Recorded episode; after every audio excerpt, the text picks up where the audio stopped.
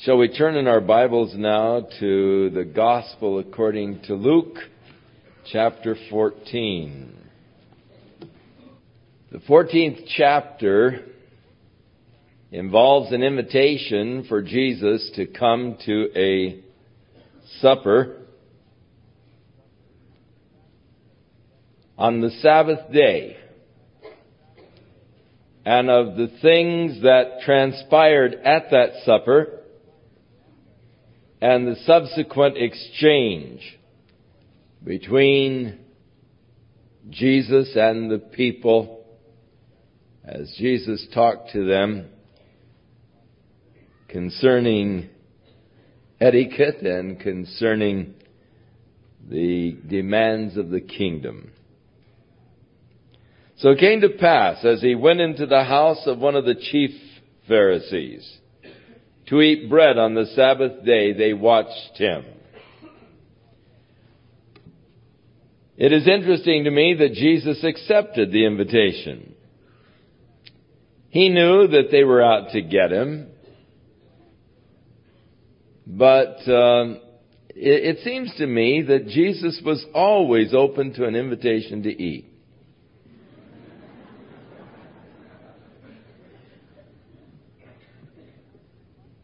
Going so far as inviting himself to Zacchaeus' house. Come on down, Zacchaeus. I want to come over to your house and eat. And finally, in Revelation, standing at the door and knocking, waiting for anyone to open so he can come in and eat. And if you will open the door, I will come in and I'll eat supper with you. As we, this morning, we're talking about the significance of eating in that culture. Becoming one. And how Jesus desires to be one with us. Now the Sabbath meal was different from other meals. In that all of the food had to be prepared before the Sabbath. And you weren't to kindle any fire, and so if you were to have anything that was hot, it had to be hot before the Sabbath, and somehow uh, there had to be ways to maintain it being hot. Now, in those days, they had definite rules of things you could not do to keep food hot, and things that you could do to keep food hot. But there was a kosher way of keeping your food hot, even that they had developed for Sabbath day. Today, they plug in before the Sabbath begins. Their hot plates and their, their, their water for their coffee. They'll use instant coffee on the Sabbath day, but they have to plug it. You can't fill the pot once the Sabbath has come. But as long as it's plugged in, you can pour it out of the pot into your cup and make your instant coffee. That doesn't constitute work. But just don't pour any water into the pot to heat it on the Sabbath day. You've got to have it that going before the Sabbath day. And you can't turn the switches on. You just have to have it plugged in and going before the Sabbath day comes. And uh, so they still have some interesting little uh, rules for the Sabbath day. If you want to go out to eat, you cannot pay with cash, but you can pay with credit cards on the Sabbath day. To pay with cash would violate the Sabbath, but to pay with a credit card, they, they have that unfortunate concept that so many people have about credit cards. You're really not paying. That's a dangerous thing. So the Sabbath day meal was different. And they were watching Jesus. Now it seems that they were watching him because there was a setup. Behold, there was a certain man before him which had the dropsy, and Jesus answering spake the words to the lawyers. Answering what? It doesn't say they asked him any question. But realizing, no doubt, that this whole thing was a setup invited to eat on the Sabbath day to break bread with him. And here, right before him, they have set this man with this disease of dropsy. And so, Jesus answering them, realizing that it was a setup, spake to the lawyers and the Pharisees, and he said, Is it lawful to heal on the Sabbath day? And they held their peace. They didn't answer him. And so he took and healed him and let him go. And he answered them, saying, Which of you shall have an ass or an ox that has fallen into a pit and will not immediately pull him out on the Sabbath day. And they could not answer him again on these things. Now under the law, they did have a, have a provision that if your ox, uh, or if your donkey would fall into a pit, and they did have many open wells, and so it wasn't at all uncommon for a donkey or an ox to fall into a pit, into one of these open wells.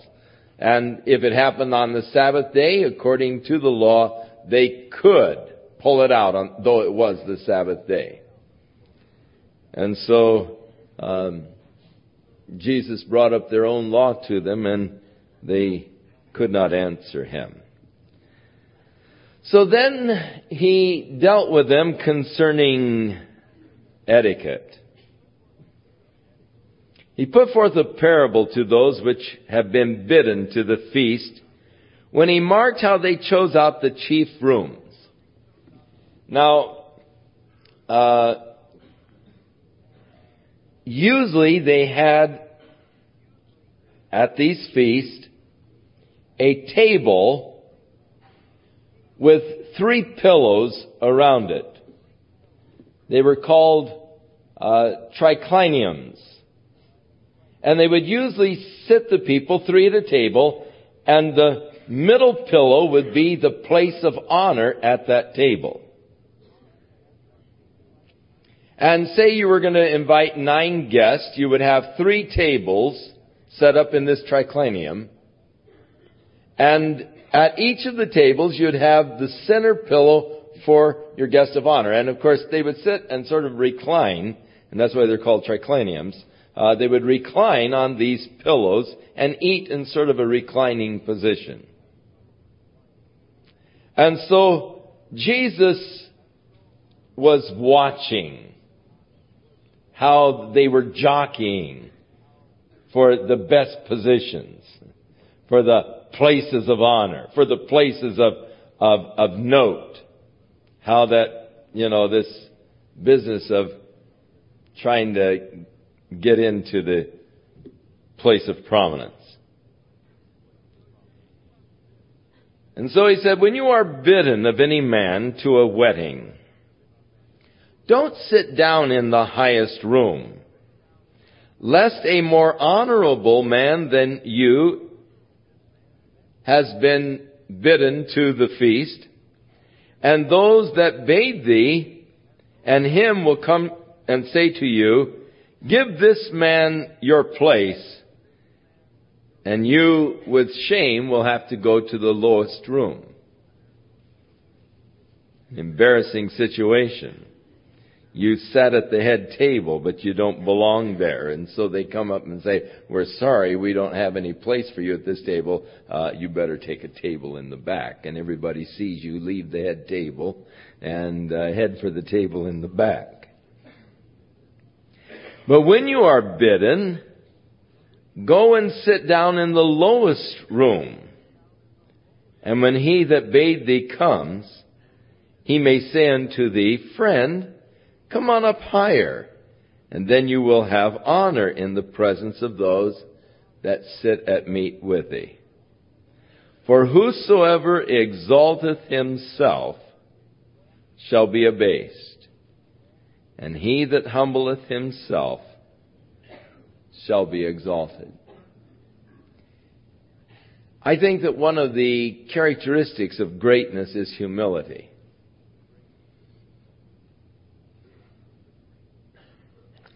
Some of the greatest people have been very humble people. I think that one of the most humbling thing is to have God use your life. For you know it is not you and you know you're not worthy. But if you seek to exalt yourself, the law of the Lord, you'll be abased. But he that will humble himself, the Lord will lift him up. Then he said also to him that had invited him, when you make a dinner or a supper, now he's turning on the host. when you make a dinner or a supper, don't call your friends and your brothers and your family or your rich neighbors in order that they might bid you again and recompense you for the invitation. But when you make a feast, call the poor and the maimed and the lame and the blind, and you will be blessed, for they cannot recompense thee, but you will be recompensed in the resurrection of the just. Interesting rules of the kingdom. And when one of them that sat at meat with him heard these things, he said unto him, Oh, blessed is he that shall eat bread in the kingdom of God. I think that someone at the table got the flash of light as Jesus began to talk about how in the kingdom there's going to be an equality. There won't be the exalting of one man above another. There won't be important people and unimportant people, but we are all one in Christ Jesus and we'll all share together in the glory and in the honor in the kingdom. And this man got a flash of light of the kingdom and he said, Oh, blessed is the man that shall eat bread in the kingdom of God. And then Jesus gave a parable unto them. And you see, all of these have to do with being invited to dinner. Going to dinner. Because they're sitting at, at this dinner or at this Sabbath dinner with the Pharisee. And then he said unto him, There was a certain man which made a great supper, and he invited many. And he sent his servant at supper time to say to those that were invited, Come, for dinner is ready. And they all with one consent began to make excuses. The first said, Oh, I've bought a piece of ground and I better go see it. I pray that you'll have me excused. Another said, I've bought five yoke of oxen and I need to prove them, and so I pray that you'll have me excused. And another said, I have married a wife, and therefore I cannot come. so that servant came and showed his Lord these things. Then the master of the house, being angry, said to his servant, Go out quickly into the streets and the lanes of the city, and bring in here the poor, the maimed, the halt, and the blind. These are the ones that Jesus told the fellow he should have invited anyhow. And the servant said, Lord, it is done as you have commanded, and still we've got more room. And so the Lord said unto his servant, Go out into the highways and the hedges, and compel them to come in, that my house may be filled. For I say unto you, that none of those men which were bidden shall taste of my supper. In this parable, I believe that the one who has made the invitation and inviting to the supper is really none other than God. And the reference is to the marriage supper of the Lamb. And the excuses that people give for not coming to Jesus Christ. The first man's excuse was sort of a commercial excuse. I bought a house. I need to go take a look at it. Pray tell, what kind of a fool buys a house without looking at it?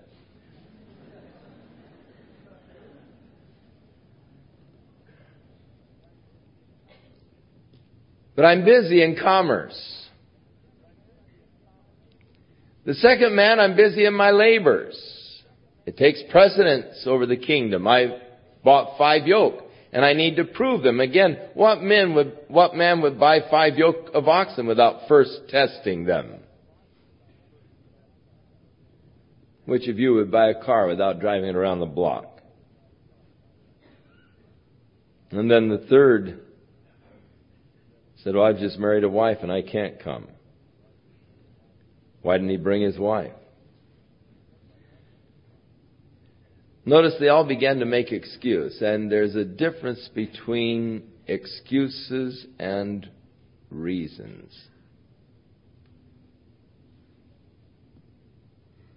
Sometimes you can make an excuse when you don't have any real reason for it. But I would warn you, as Benjamin Franklin said, the man who is good at making excuses is seldom good for anything else. They began to make excuses, different reasons. And so the Lord said, go out in the highways, or go out and bring in the poor, the maimed, the halt. And remember, the, to Jesus, He fulfilled the prophecy to the poor, the gospel is being preached. And still there was room, and so go out in the highways and hedges and compel them to come in. And the gospel being preached, compelling men to come into the kingdom of God. Now, at this point, he probably left the supper. For we read, And there went great multitudes with him, and he turned and said to them, Having left the house, the people were outside waiting for him. And at this point, great multitudes of people were attracted to him and were following him and listening to him. And he is on his way towards Jerusalem. But they think that he is on his way towards Jerusalem in order to overthrow the Roman government and to establish and set up his kingdom. And that's why they're being attracted. That's why the multitude is coming. They think that the kingdom is going to come now immediately and James and John are saying, Lord, can I sit on the right hand, the left hand, you know, and, and all of this jockeying for position. But they don't understand. He's not going to Jerusalem to overthrow the Roman government. He's going to Jerusalem to be put on a cross. And you cannot follow Christ just because it's a popular movement. There is a shallowness and a danger to popular spiritual movements. The Jesus movement was sadly weakened by the endeavors to commercialize the thing and to popularize the thing. And the Jesus movement parades and banners and fad aspects.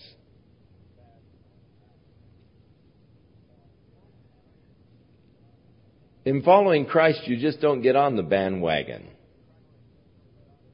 It's not just joining because everybody's doing it. It's the thing, the in thing to do. And there was just, this was at that time the in thing. Multitudes were following him. And because there is a danger in this, he turns to the multitudes. And he becomes extremely severe in his words. Really more severe than I would like him to be. For he said, if any man come to me and hate not his father and mother and wife and children and brethren and sisters, yes, his own life also, he cannot be my disciple. I'm not going to a popular being acclaimed as king. I'm going to be crucified. There's a real cost if you're going to come after me. You better count the cost. You better measure it. Now, don't misunderstand Jesus.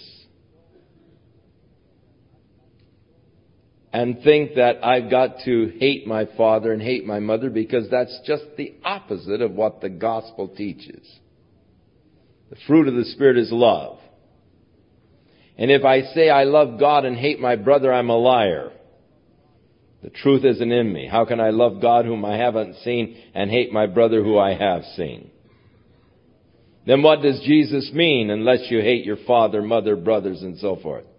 That is, in the language, a comparative.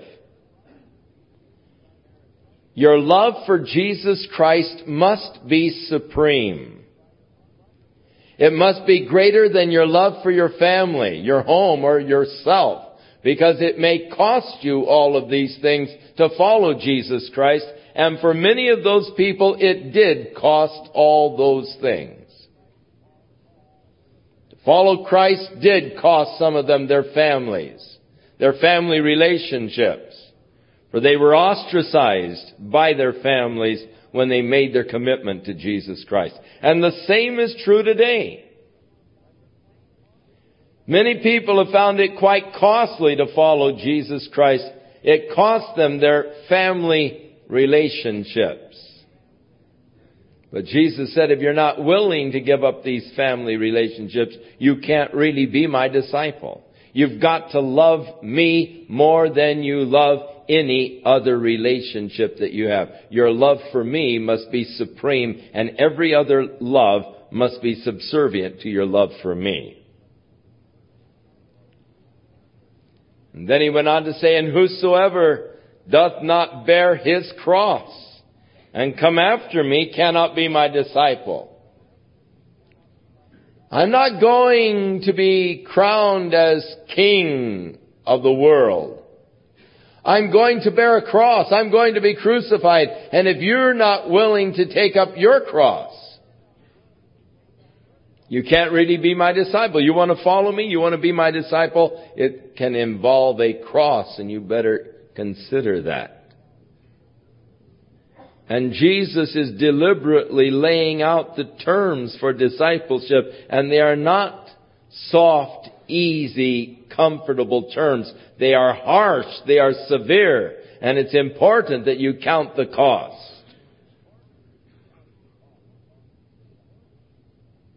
the cost of discipleship. And then Jesus gives a couple of parables in which there is that emphasis of counting the cost.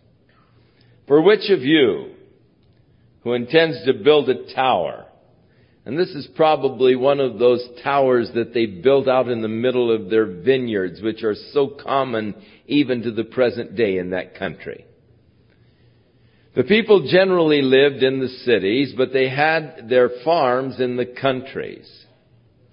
And during the spring, summer, and fall seasons, they would move out of the cities and into these towers that were built in the min- middle of their orchards or vineyards. And these towers have the living quarters in the uh, first level, but then you can go up into the upper level, and from the tower you can look over and watch the vineyard to make sure that uh, no one's coming in and ripping you off, and they're just towers for protections for the vineyards. And so he's probably referring to one of these vineyard towers. And which man of you who intends to build a tower doesn't sit down first and counts the cost, whether or not you'll have sufficient to finish it? Lest happily after he has laid the foundation, he's not able to finish it, and all those that see it begin to mock him, saying, this man began to build, but he wasn't able to finish. Count the cost. It's important. Don't just jump in.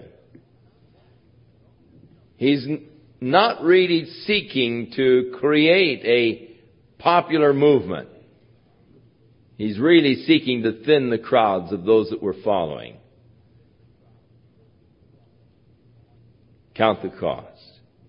What king going to make war against another king doesn't sit down first and consults whether he is able with 10,000 to meet him who is coming against him with 20,000, or else while the other is still a great way off, he sends his ambassadors and desires conditions of peace. So likewise, whosoever he be of you that forsaketh not all that he has cannot be my disciple. Now you count the cost. Unless you're willing to forsake everything, you can't really be my disciple. Unless you're willing to take up your cross, you can't be my disciple. Unless you love me supremely, you cannot be my disciple. The terms of discipleship are harsh, they are severe, and it is wrong when people tell you, just accept Jesus and you're not going to have any more problems. My, all your problems will be over. All your problems stems because you don't know Jesus. Listen, many times when you accept Jesus, your problems are just beginning. It's not easy. It's not going to be easy. The Lord doesn't say it's going to be easy. He said it's going to be tough and you better sit down first and count the cost. Better not that you get started in it if you can't finish it, if you're not willing to finish it. You make an accounting here and determine whether or not you're, you're really willing to pay the price to go all the way through. Because unless you're willing to forsake everything, really you can't be my disciple. Heavy, hard words. And then he said, salt is good. But if the salt has lost its tang, who will use it for seasoning? It is neither fit for the land nor for the dunghill, but men will cast it out. He that hath ears to hear, let him hear. In those days, salt was used for three basic things. Salt was used, number one, as a preservative when they would butcher, they would roast the meat right away. That meat that they didn't roast, they would salt because they did not have refrigeration. And the salt has an antiseptic type of an effect. It kills the bacteria on the surface of the meat and preserves the meat. Salt was used as a seasoning to flavor the food like we use salt today to add a little zing to the food, to the taste. Oats without salt are flat. Just a little salt really makes a difference. Every once in a while when we were kids, mom would forget to put the salt in. Oh man, was that flat. Potatoes without salt. Mashed potatoes. Flat. Amazing what a little salt will do for mashed potatoes. You're the salt. Salt is good. But if it's lost its savor, it's not good. Jesus in the Sermon on the Mount talked about salt in an earlier part of his ministry. You're the salt of the earth. Again, talking about if the salt has lost its savor, wherewith will it be salted? Thenceforth good for nothing but to be cast out and trodden under the foot of man. Salt is good if it's tangy. If it isn't, it's worthless. The third purpose for salt was to put it on the paths to kill the vegetation so that uh, they would keep the paths cleared from vegetation by just putting salt on it and the salt destroys the vegetation from growing on the pathway. So it's a weed killer.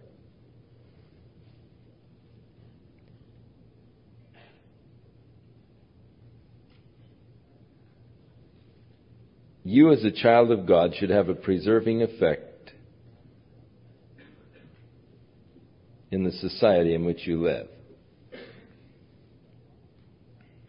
Our rotten society testifies against the church, bears witness against the church.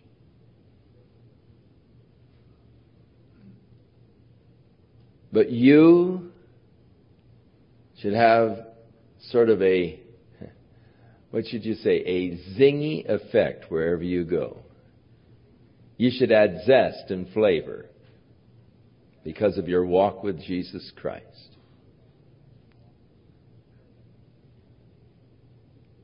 Salt has another capacity of making people thirsty. And you should be creating a thirst in people. Then drew near to him all of the publicans and sinners to hear him. And the Pharisees and the scribes murmured, saying, This man receives sinners and he eats with them. Notice the four groups that had gathered divided into two categories. First of all, the publicans and sinners. Publicans were the tax collectors, the outcast of that society, one of the most hated persons in the community. They were considered by the Jews to be traitors and quislings. And they were always classified with sinners. And so the publicans and the sinners had gathered to hear Jesus. It's amazing that many of the publicans were attracted to Jesus. Matthew was a publican, called to be a disciple. He left his receipt of customs and he followed Jesus. Zacchaeus was a publican. And after his encounter with Jesus, he said, Behold, I'll take half of my goods. They were always wealthy people. I'll take half of my goods and give it to the poor, and if I have taken fraudulently from any man, I'll restore to him twofold. Jesus said, Ah, today salvation has come to this house, obviously. The publicans were attracted to Jesus, as were the sinners, because he had a message of hope for them. They gathered to hear. But the others, the Pharisees and the scribes, they gathered to find fault.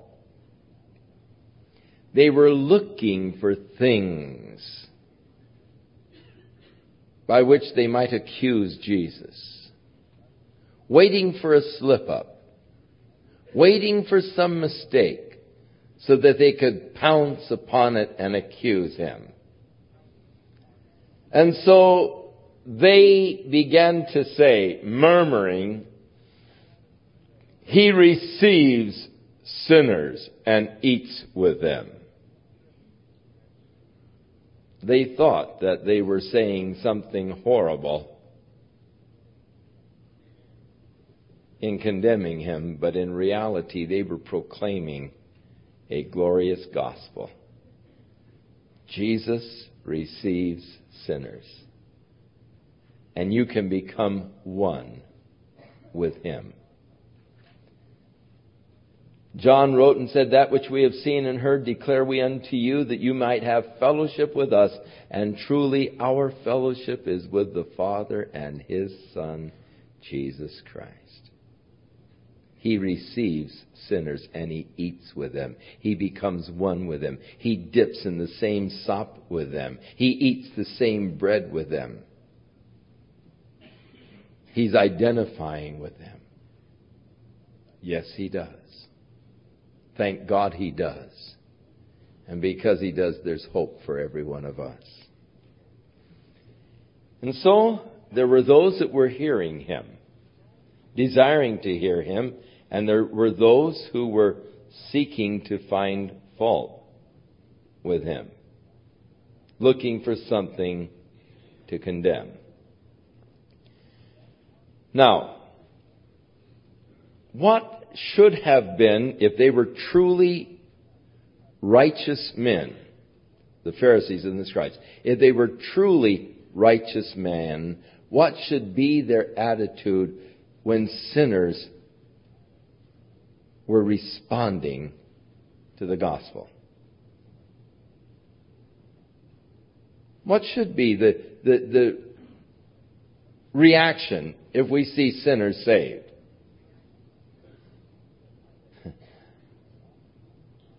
I oftentimes hear people criticize Billy Graham and his campaigns.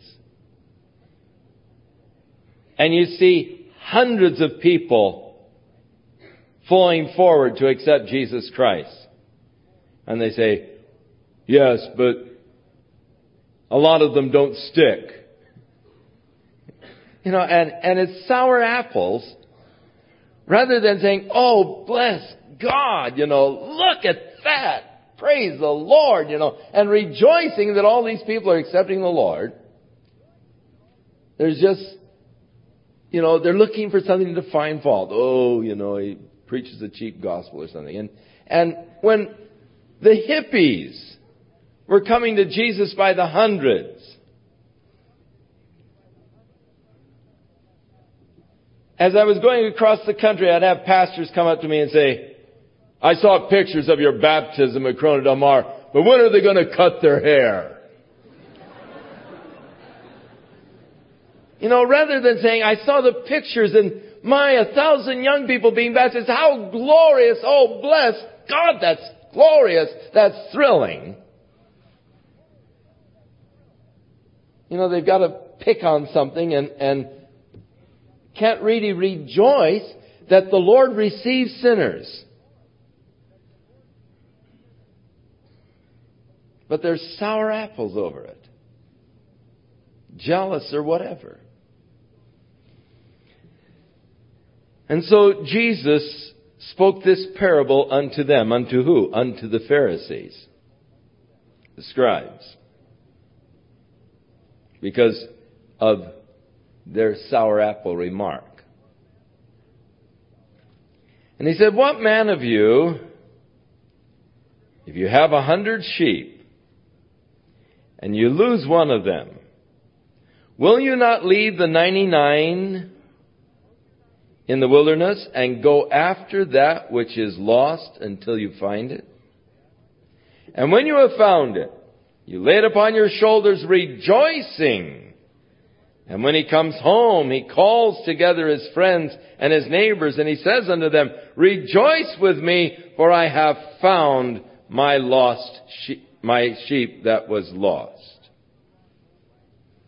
So when you find the lost sheep, there is the rejoicing. There's the rejoicing in the neighborhood.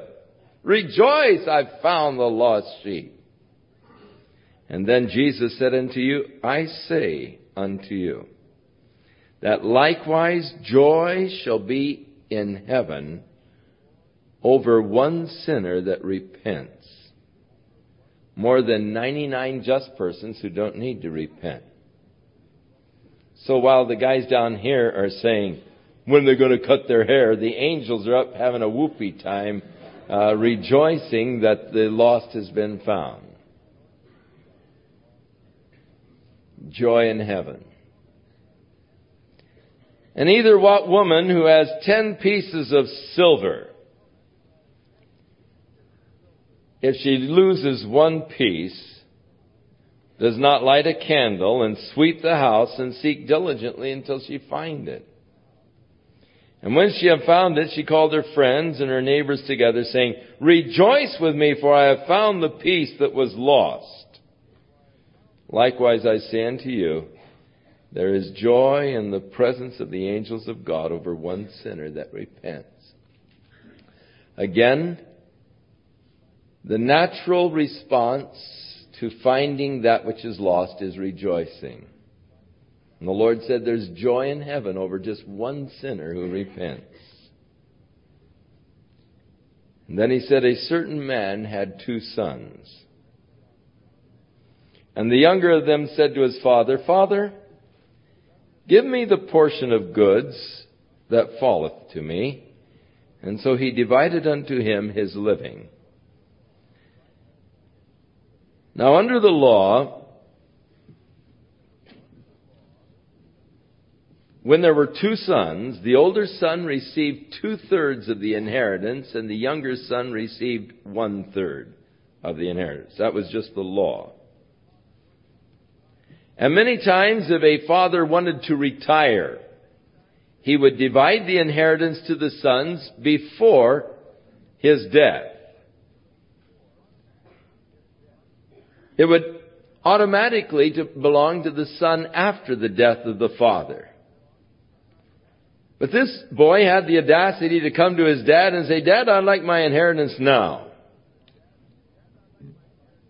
And so the father divided the inheritance. And not many days after the younger son had gathered everything together, he took his journey into a far country, and there he wasted his substance with riotous living. And when he had spent everything, there arose a mighty famine in that land, and he began to be in want.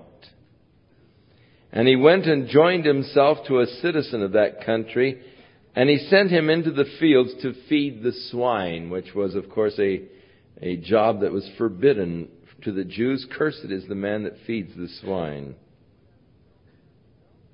And he fain would have filled his belly with the husk that the swine did eat. And no man would give to him. And so when he came to himself, he said, how many hired servants of my father's have enough bread that they can spare? And yet I'm dying with hunger. I will arise and go to my father and will say to him, Father, I have sinned against heaven and before thee. I'm no more worthy to be called your son, but make me as one of your hired servants. And he arose and he came to his father, but when he was yet a great way off, his father saw him and had compassion and ran and fell on his neck and kissed him. And the son said unto him, Father, I have sinned against heaven and in thy sight. I am no more worthy to be called thy son. But the father said to his servants, Bring forth the best robe, put it on him. Put a ring on him family signet ring, and put shoes on his feet. Shoes on the feet were significant because the slaves were never given shoes. Only the family members. Only the son. But slaves were never given shoes by their masters. That's why in that old Negro spiritual that came out of the slave days. Um, you got a shoes, I got a shoes, all God's children got shoes. When we get to heaven, going to put on our shoes. Not going to be a slave anymore. I'm a son, I'm a child of God. And, and that, that hymn looked forward to that day when they would have shoes. They would be acclaimed the sons of God in that heavenly kingdom. Because that was just one thing about slavery. You never gave your slave a pair of shoes. So the son said, Hey, I'm not worthy to be, you know, called your son just a servant. The dad didn't even let him finish his speech. He said, Put the shoes on him. And bring hither the fatted calf and kill it. And let us eat and let's be merry. For this my son was dead and is alive again. He was lost and is found, and they began to be merry. Now his elder son was in the field. And as he came and drew nigh to the house, he heard the music. He saw the dancing. And he called one of the servants and he said, What's going on? And he said to him, Your brothers come home and your father has killed the fatted calf because he has received him safe and sound. And he was angry and would not go in. And therefore his father came out and entreated him. And he answering said to his father, Lo, these many years I have served thee, and I didn't transgress at any time your commandment, and yet you never gave me a kid that I might have a party with my friends. But as soon as this your son was come, who has devoured your living with prostitutes, you've killed for him the fatted calf. Now, here is really the real point of the parable. Though it may teach many things, the parable was intended against the Pharisees. All three were, actually, but he's building up. In the parables, in each of them, there is something lost that was found. And the result of finding that which was lost was rejoicing, happiness. Jesus receives sinners. That shouldn't be said in a derogatory sense. That should be said in a rejoicing sense. Jesus receives sinners. There's hope, friend. Rejoice. Jesus receives sinners. And yet they were not saying it with that inflection, but they were saying it in a derogatory sense. He receives sinners and eats with them. And so where the natural reaction to finding something that is lost should be rejoicing, the Pharisees are angry. They're condemning. They're sitting back and judging. And so the story was given, and in the third story, Jesus adds the older brother and his attitude towards the rejoicing because the Father receives sinners. And here he is out there, sulking, angry, upset. I'm not going to join in. You've never done anything like this for me. And, and his sulking attitude because the Father received the sinner. He went out and spent everything he had on prostitutes. He's a sinner.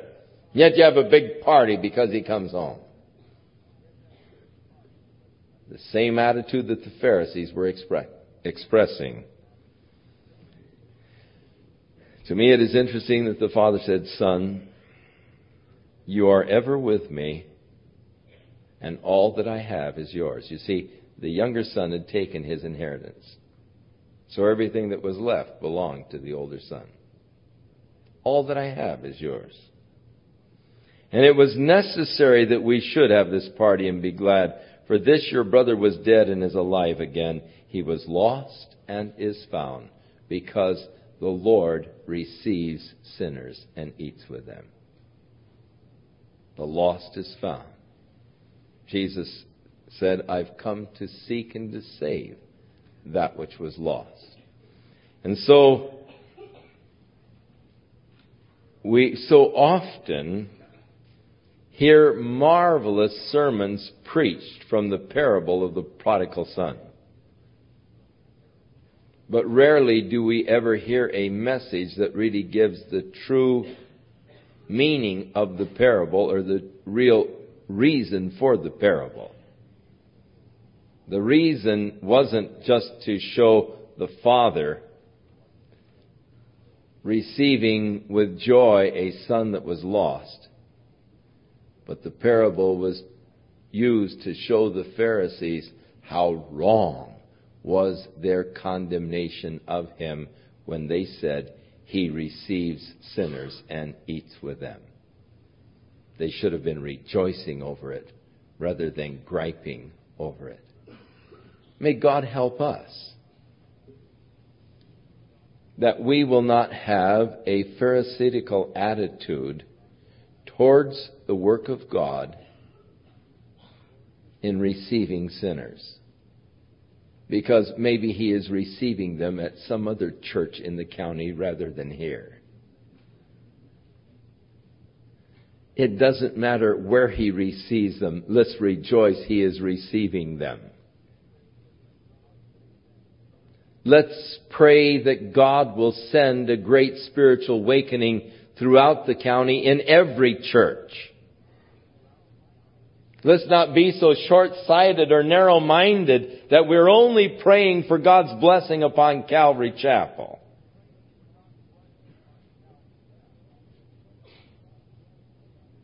Because God knows we can't house them all. But let us begin to really pray that God will revive His church throughout this entire county. And that sinners will be brought to Christ, that the Lord might receive sinners anywhere, everywhere. That there will be revival in the Baptist church, in the Methodist church, in the Lutheran churches, in the Presbyterian churches. Oh, let's just pray that God might be able to receive sinners in all of these churches. That there will be a real move of God's Spirit throughout the whole area. And if we hear of revival somewhere, let's not go and try and find what's fault, the faults that may exist in their doctrines or their doctrinal positions. Well, they, Lord, didn't follow us, and so we told them not to do it. And Jesus said, you shouldn't have done that.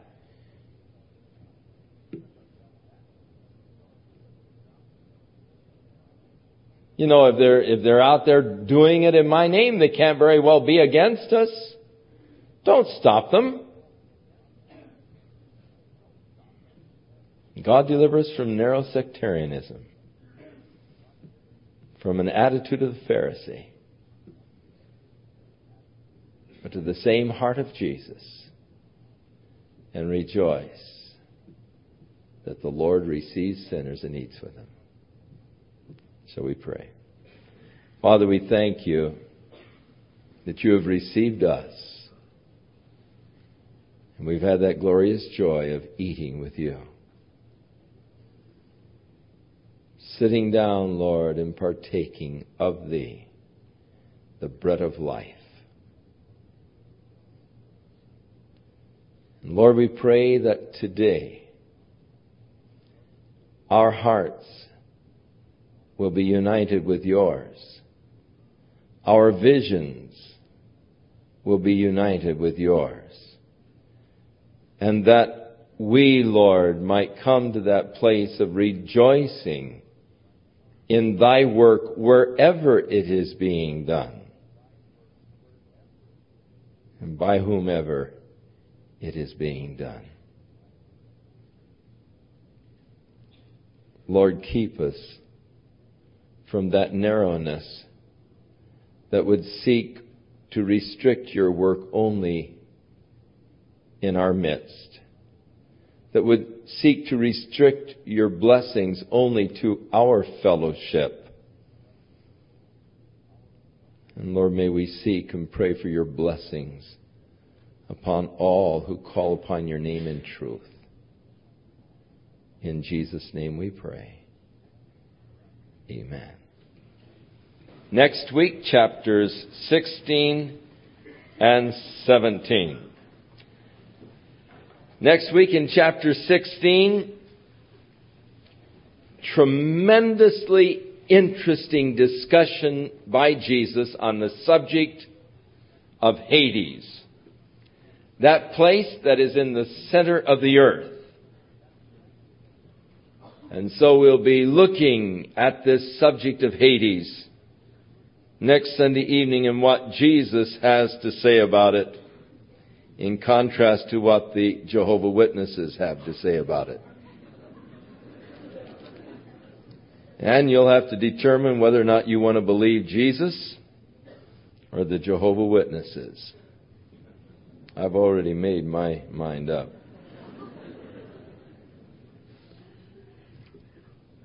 May the Lord be with you now and go before you this week and bless you with His blessings and with His love. May He keep His hand upon you and may He guide you in each of the decisions that you'll have to make. That you might be led of the Lord in all things. May the good hand of our Lord be upon you. In Jesus' name.